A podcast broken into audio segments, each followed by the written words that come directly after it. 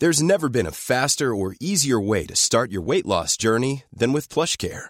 PlushCare accepts most insurance plans and gives you online access to board-certified physicians who can prescribe FDA-approved weight loss medications like Wegovy and Zepbound for those who qualify. Take charge of your health and speak with a board-certified physician about a weight loss plan that's right for you. Get started today at plushcare.com slash weight loss. That's plushcare.com slash weight loss. plushcare.com slash weight loss. Even when we're on a budget, we still deserve nice things. Quince is a place to scoop up stunning high-end goods for 50 to 80% less than similar brands. They have buttery soft cashmere sweaters starting at $50, luxurious Italian leather bags, and so much more. Plus, Quince only works with factories that use safe, ethical, and responsible manufacturing. Get the high-end goods you'll love without the high price tag with Quince. Go to quince.com slash style for free shipping and 365-day returns.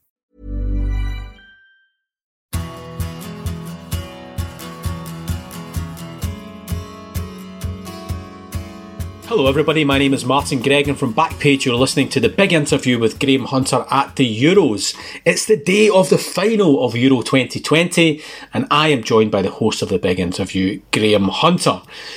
We're excited, and the listeners are also excited, judging by the size of the mailbag. So, we're going to dive right in with a couple of questions one from Taylor Collard, the second from Dean. Taylor says, Hi Graham and the big interview team. Firstly, thank you so much for your coverage throughout. Being in China, I've missed a few games because of time difference and work, but having your daily podcast has been amazing and made me feel a part of it. My question relates to the strategy of the game on Sunday. Do you feel that Denmark exposed any tactical weaknesses in England that Italy could expose, and vice versa with Italy? I look forward to hearing your breakdown as I feel your tactical knowledge and insight is outstanding and something you don't get enough credit for. Hear, hear, Taylor. And here's another from Dean from the mailing list at grahamhunter.tv. Dean says, Good afternoon. How can England gain control of the midfield with largely defensive central midfielders and stop Jorginho from influencing the game, which the Spanish did to great effect in their semi final? Uh, really interesting questions there, Graham. I guess the general theme probably is tactics. Is there anything in particular that Italy and England will have been encouraged by seeing in their opponents during their, their semi final matches, do you think? Well, first of all, I mean, Taylor can't give higher praise. If you're in China or any country that's in a different time zone, feels far away, probably doesn't give as much promotion to the Euros, or you're having to listen to a lang- listen to it in a language which is, you know, difficult to understand. And to say that we've brought it a little bit closer, well, thank you. D- d- nothing can be finer than that. So, so question number one, the strategy of the game, did Denmark expose any tactical weaknesses? I'm not certain about tactical weaknesses. What I did enjoy, what I, I don't necessarily think Italy will do anything similar, is that Denmark ran at them and, and consistently ran at them. And when they won the, they, they competed, you know, it, I'm not a massive fan of the current Premier League in England because I think that the, the where you find quality, where you find uh, the ability to for somebody to beat a man, where you still see sufficient amounts of football played rather than physique imposed, is too little. But I think, in the best sense, this was a really good Premier League game because Denmark understood, I mean, completely understood everything about England's style of play, everything about their opponents. And if you, again, I make the point, I'm sorry to repeat, but if you look at where these, these Danes in the large play their football, they're in, in tactically demanding leagues whereby it's not like the Premier League where lesser teams can can compete against the big dogs, not because of budget and not because of power or athleticism, but because both the, the, the coaching staff and the players have to be technically and tactically really high level.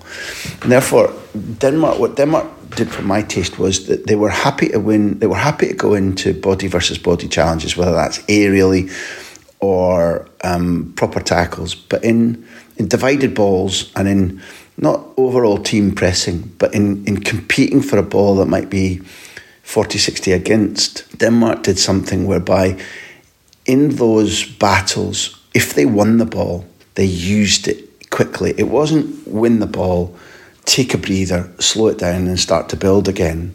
It was all very instant. Now, to mix the one, they, they are an athletic lot. They are talented. And again, I, I say, if you if you're spending your season and, and have spent several seasons across the Spanish, French, Italian, German, Belgian leagues, then you, you tend to be a player that's quite rounded. And Denmark had that all over the pitch. And what they did was they never really, or they tried to never really let um, England breathe or think. And I don't think Italy are, are really very similar to that at all. They will attempt to own possession and they will attempt to make England chase and make England turn and make England make mistakes. And I think that, I mean, because I've been so attached to Spain's campaign, I'd be a liar if I said I, I can categorically swear that England haven't played a team like this yet. Because Germany are different. Germany are, you know, as a name, are of the similar cal- caliber. But Germany and Italy do not resemble each other at all, in my opinion.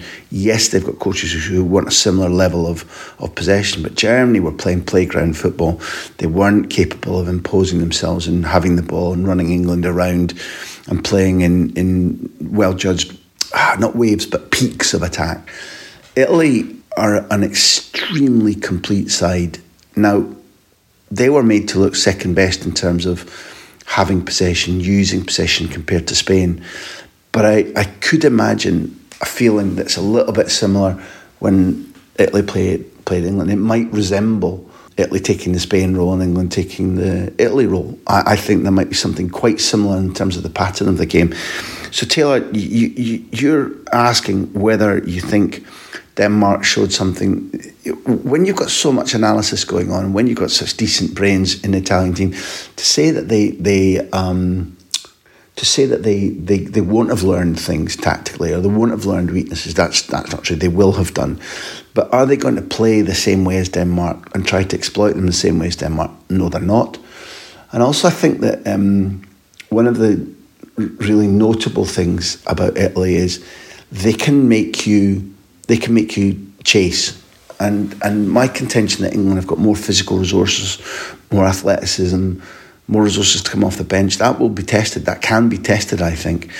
And I'd also argue that I go back to my point about Luke Shaw, superb tournament, really bad foul he made to give away the goal that Denmark scored. Don't don't be giving cheap free kicks to Italy. Just don't. You know, it's a different rival again.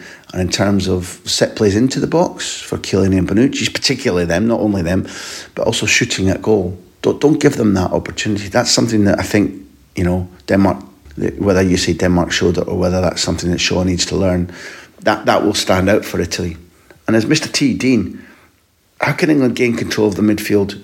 It's just my opinion, Dean, that with the Italian midfield, one of the things you have to try to stop happening is, is to stop the back line, however Italy configure that back line, probably a four, feeding the, the, the midfield, letting the midfield drop back, pick up the ball, or Chiellini breaking lines.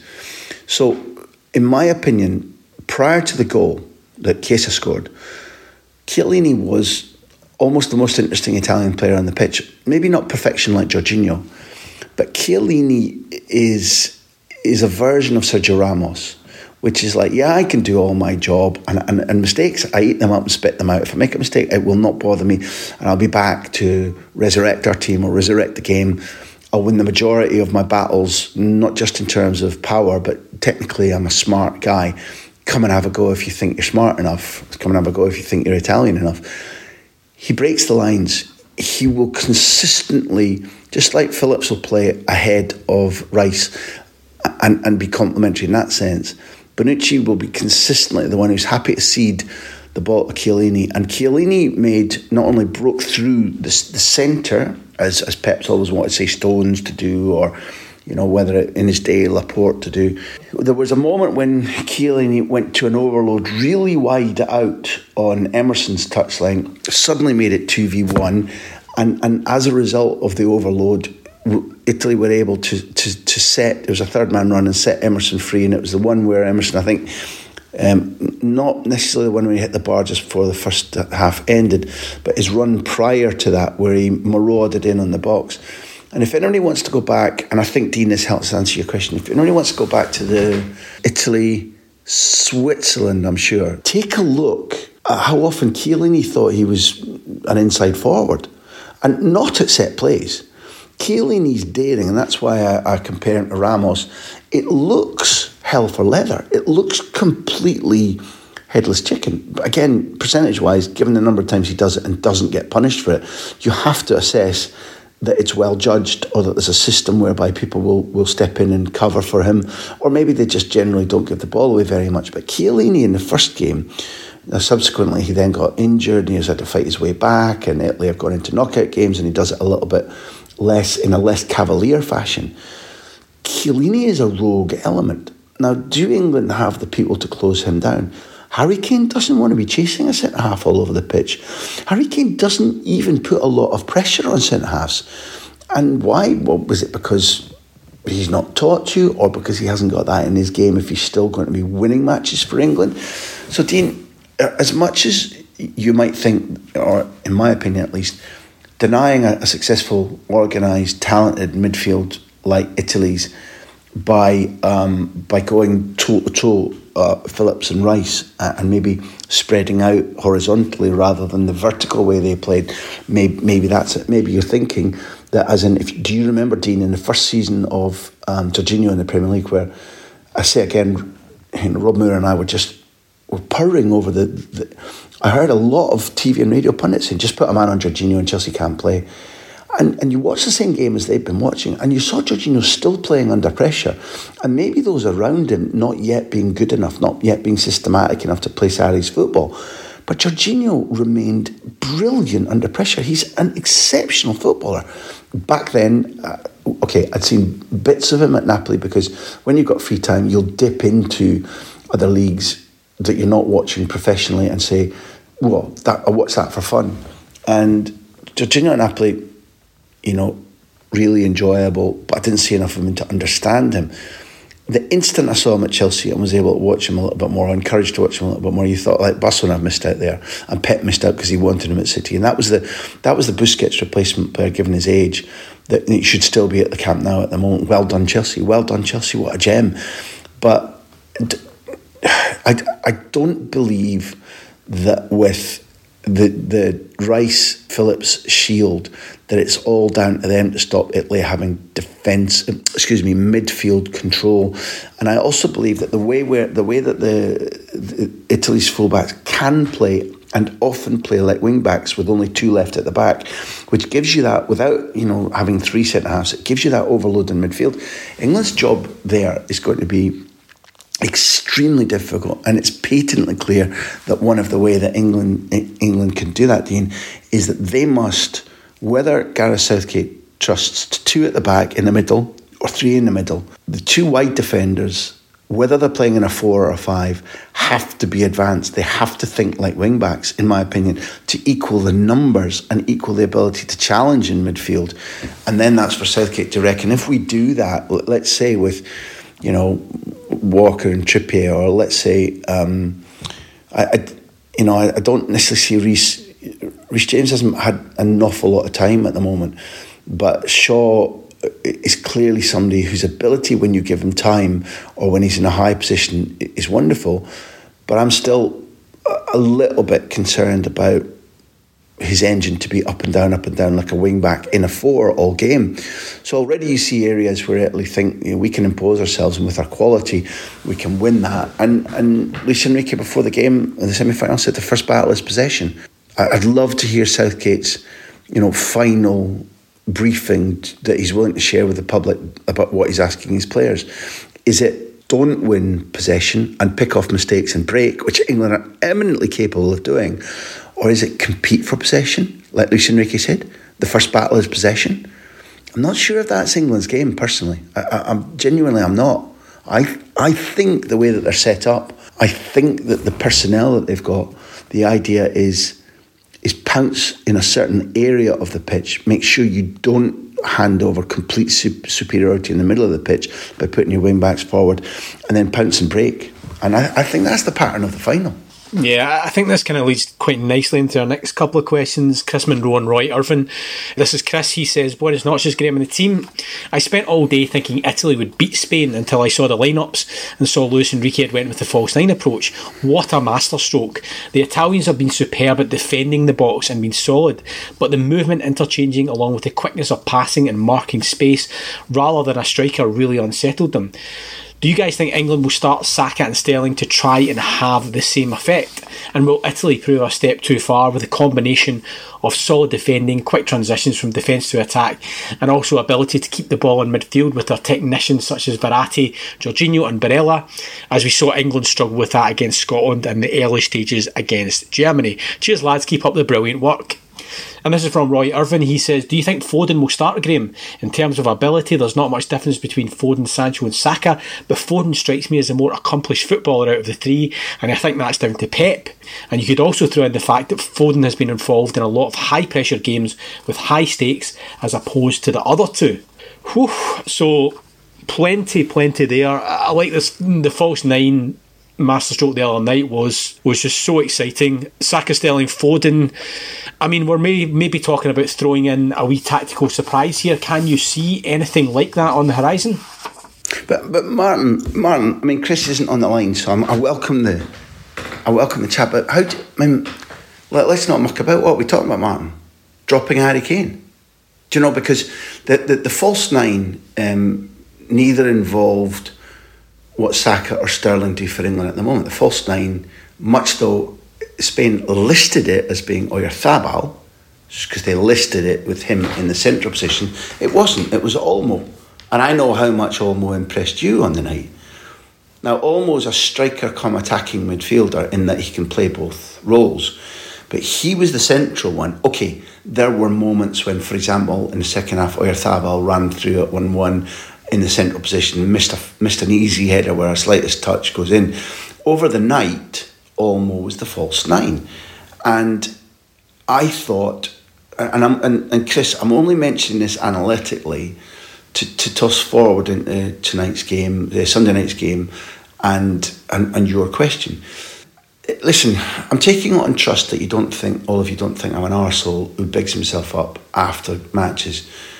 But I tell you the truth because d- during the match, I was absolutely clear that the not only the surprise value of the false nine, but also the way in which the three players up front had interchanged and stretched Italy had earned its dividends.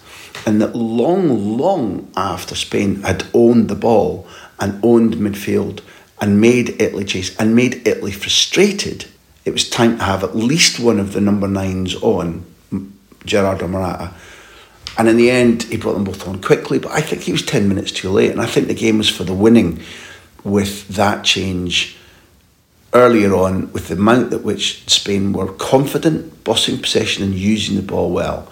Now, if you're saying, if you're asking, should there be a false nine, where does Kane fit in your false nine, Chris? Does it mean that we actually do some of the things that England do some things we've been talking about and let Kane play a little bit more as a 10 and that he's the false nine and that he drops down a little bit and asks Italy, Chiellini, Bonucci, do you want to come and find me or not?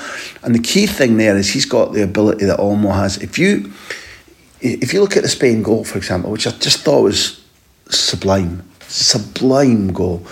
I think it's Laporte who makes the pass from just outside his own penalty area to Morata, who's Kane, in this analogy. And Morata's dropped so deep. You know, he's he's really just over the halfway line. But because he's the centre forward, he's become an extra man in midfield. So he's dropped into a space whereby there's nobody marking him and Laporte can find him easily off that left footed pass. Now, at that point, what happens is Morata's got to control it properly, turn, and instantly push, and he does.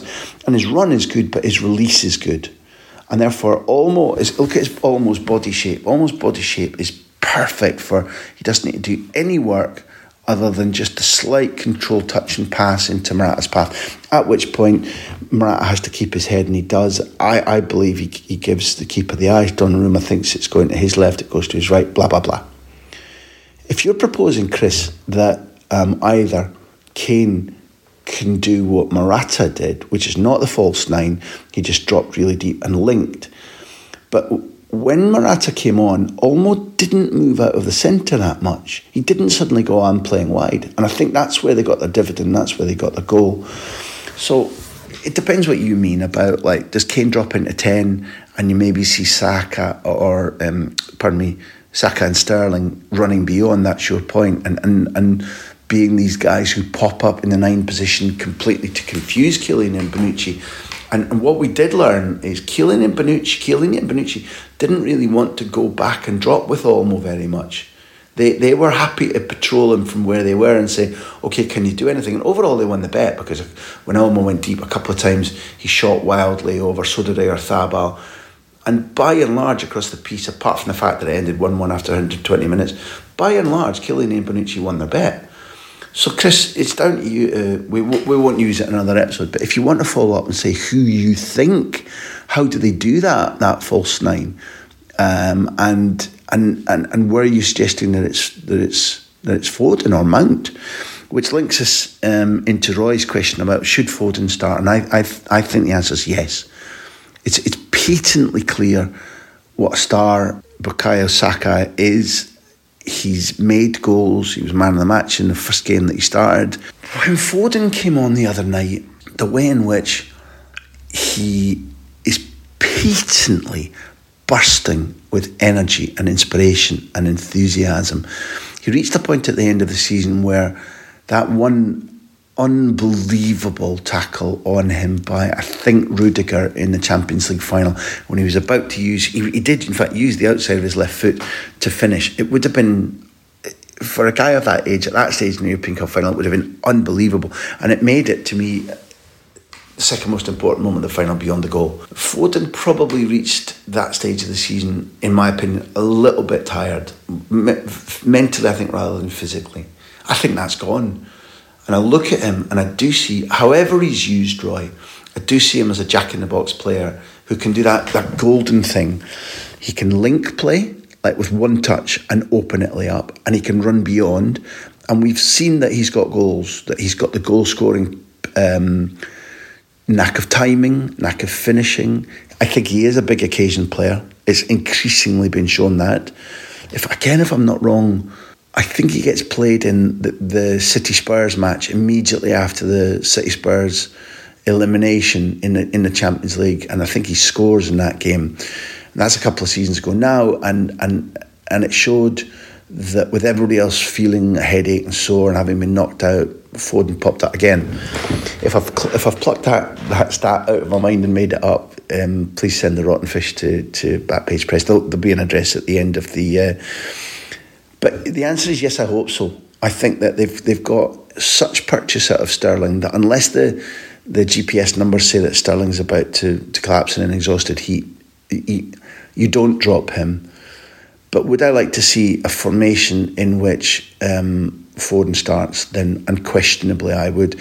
Is it ahead of Mount? I think maybe it is, yes. And I do see Foden, and I will not let this go. I do see Foden and Grealish as being players who are likely to make an impact in winning this final for England.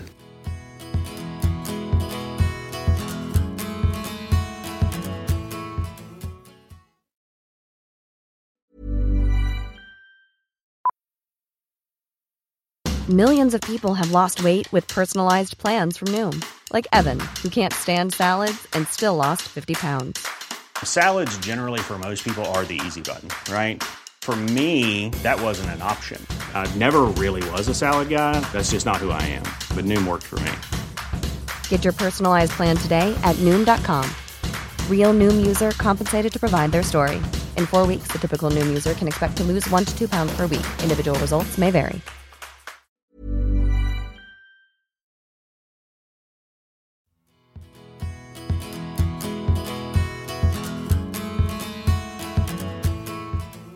Penultimate question actually is from the newly married Will McLeod, and I think this could always take, take us into the Bet365 Player of the Day slot as well. Will says, Another slightly mischievous question today, please. I was delighted by Graham's brief pod portrait of Chiellini after Italy's semi final win, and in the space of a few words, the scales fell from my eyes on a player I hadn't appreciated enough.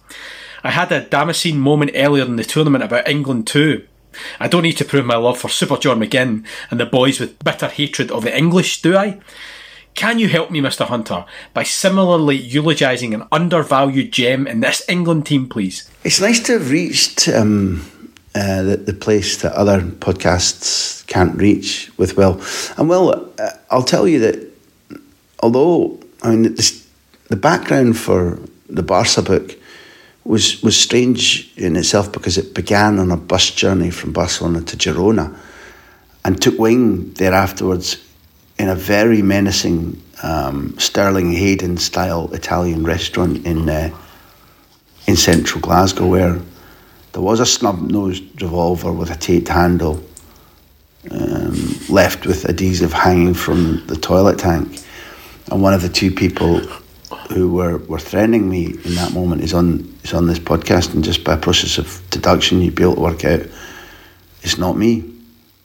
But the reason I, I say all this, Will, is that the Barca book became a film, Take the Ball, Pass the Ball, because Duncan McMath insisted, to his wife's great glee, on reading uh, that book of ours during his honeymoon. So, well, I'm really saying to you, if you've got a film idea uh, above and beyond your mischievous questions, cough it out, son. Cough it out. Now's the time. Otherwise, one of these two will go to the, go to the toilet and they'll come back shooting. I, you follow?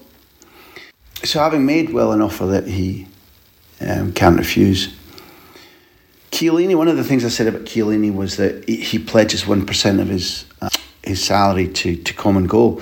And it's interesting because a day ago, Adidas Football um, teamed up with Common Goal. And the general idea is to create a better future together. And, and Adidas pledged 1% of global net sales from footballs to Common Goal until 2023. Now, I'm guessing, I think, having made some inquiries, that's about a million pounds a year. And what's happened immediately thereafter is that Manchester United have declared support and Juventus have declared support. And, and Chiellini was there early, very early. And usually the common goal process is that they go and canvas, they, they look for contacts, they, they don't just uh, blanket approach every footballer. They work out which kind of footballer based on the profile of what they've read about them or what people that they know know about them, other perhaps initiatives that these players have been involved in. They try to target clubs or, or footballers that seem they might seem as if they might be willing to say, okay, we'll back you. One percent is a small amount. We get a tax break on that one percent. We'll do something with our money. Chiellini wrote to Common Goal. Chiellini approached Common Goal and said, "By the way, why have you not come to me? I hear about this. This is so well. The the tiny description I made about Chiellini, who's funny and multilingual and interesting and liked by everybody who knows him, and, and, and is the, along with me, is probably your, your archetypical don't judge a book by the cover, because my cover is not very pleasant. And Chiellini looks as if he, he could have starred in um, Some Like It Hot, you know, straight out of Spats Colombo's mob. But he's not. And if I read your if I understand your correction, your, your question correctly, Will, and my understanding of your question is really that if you're just giving me a platform to rant about Rashford. Rashford's stance against child poverty, against child hunger, Rashford's ability to say to the government, that's not good enough. No, I'm not having that. If you got if you got local MPs, if you got councillors, if you got social workers, if you got media columnists all throughout the country arguing with his passion and intelligence and articulacy. At what age, with what background, we'd, we'd have a decent country to live in. United Kingdom, not just Scotland. You know, Marcus Rashford should be carried on in some sort of sedan chairs onto the pitch and off the pitch when he's substituted on and off. And every person, Italian, worldwide or Britain, when he comes onto the pitch, should stand up and applaud until their hands hurt. So, well, come on. It's Rashford. Undervalued gem and Bet365 player of the day is Marcus Rashford. Final question goes to George Kirran from the mailing list who says, If it goes to penalties, how does Harry Kane deal with Giorgio Chiellini's coin toss tactics? He's got to have a plan going into it. So, what's Harry Kane's plan? George, I'm not taking issue with you or Martin here, but watching that live, I thought that Jordi Alba was the protagonist, and I think Jordi Alba was, um, which who could be Georgie too. Actually, from from Georgie to Jordi, it's the same name. Um, I thought Jordi Alba actually accused Chiellini of trying to influence the referee because there was a there were if I'm not wrong there were two uh, coin tosses. One was determined at which end, and the other was to determine who would shoot first. And the, and the fucking thing is, as soon as I mean, I said it the other night on the podcast, I knew, well, at least I was certain that in in the instance where first taker shifts the percentages so highly towards Italy. Jordi Alba, I think Chiellini, I think people have slightly, and I'm not defending Jordi Alba against the Italians, I think there's been a misinterpretation because big old Chiellini, it looked like that sort of um, Ronnie Barker, Ronnie Corbett, John Cleese sketch, didn't it? Where they all stand there in their bowler hats and umbrellas and the Times tucked under there. Uh, but Ronnie Corbett's in his worker's jacket and his peak. I, am working class, I know my place. And Ronnie Barker goes, I look down on him, and but I look up and John Cleese is six foot four. And uh, and I looked down on both of them. I think because Chiellini was a big old brute and Jordi Alba could fit in his pocket and all that pish. Jordi Alba was going, oh, ref, uh, this boy's cheated. That was tails. And I think Jordi started it. And Chiellini was like, aye, wee man, aye, aye, okay, that's fine. That's, that's something how I read it. And one, if you don't go to penalties, Chiellini can't do it. Two, is Chiellini definitely going to be in the pitch? Three, Jordi Alba didn't take a penalty. So I, I, I just viewed that as a nice wee slice of entertainment, just like Luis Enrique and Chiesa having a little bit of fun on, on the side of the pitch. But but Georgie boy, do, do you think that won the shootout? Georgie didn't didn't take one life flip and should have done. Long and short is, if it comes down to penalties, and I, I would sign right now for a decent game, a goal or two apiece and penalties, because England being tested on penalties after the Raheem Sterling outcry, the Azerbaijani linesman, England going to penalties and having to beat Italy and flipping Donnarumma, who I don't know, I don't know whether the goalposts get fitted for Donnarumma. You know, as it like, is there enough room to right sir? Because he fills them. You know, I, I think he gets his own fitted goals. England having to score more times than Italy for the penalty spot and beat Donnarumma. If if they do that and they lift that trophy, I will bare knuckle fist fight in a fairground ring anybody who says they did they don't deserve it. So Georgie boy, never mind Chiellini and Kane. Let's have a 2-2 draw after 120 minutes. Drama, tears, blood and snotters. The hats, the scarves, and the macaroon bars. And then the and then the European Championship sorted out from the elf meter spot. And then it's one of them, Italy, Italy, England, England, Alice ist vorbei. okay, folks, that's another show in the bag. Thanks to our socials and our subscribers on the mailing list at grahamhunter.tv for their questions. If you didn't hear your question, Tom Lee, Damon Main, I'm speaking to you, then we will address them in our end of tournament Q&A next week. I hope you enjoyed today's show and most of all, enjoy the final. Bye for now.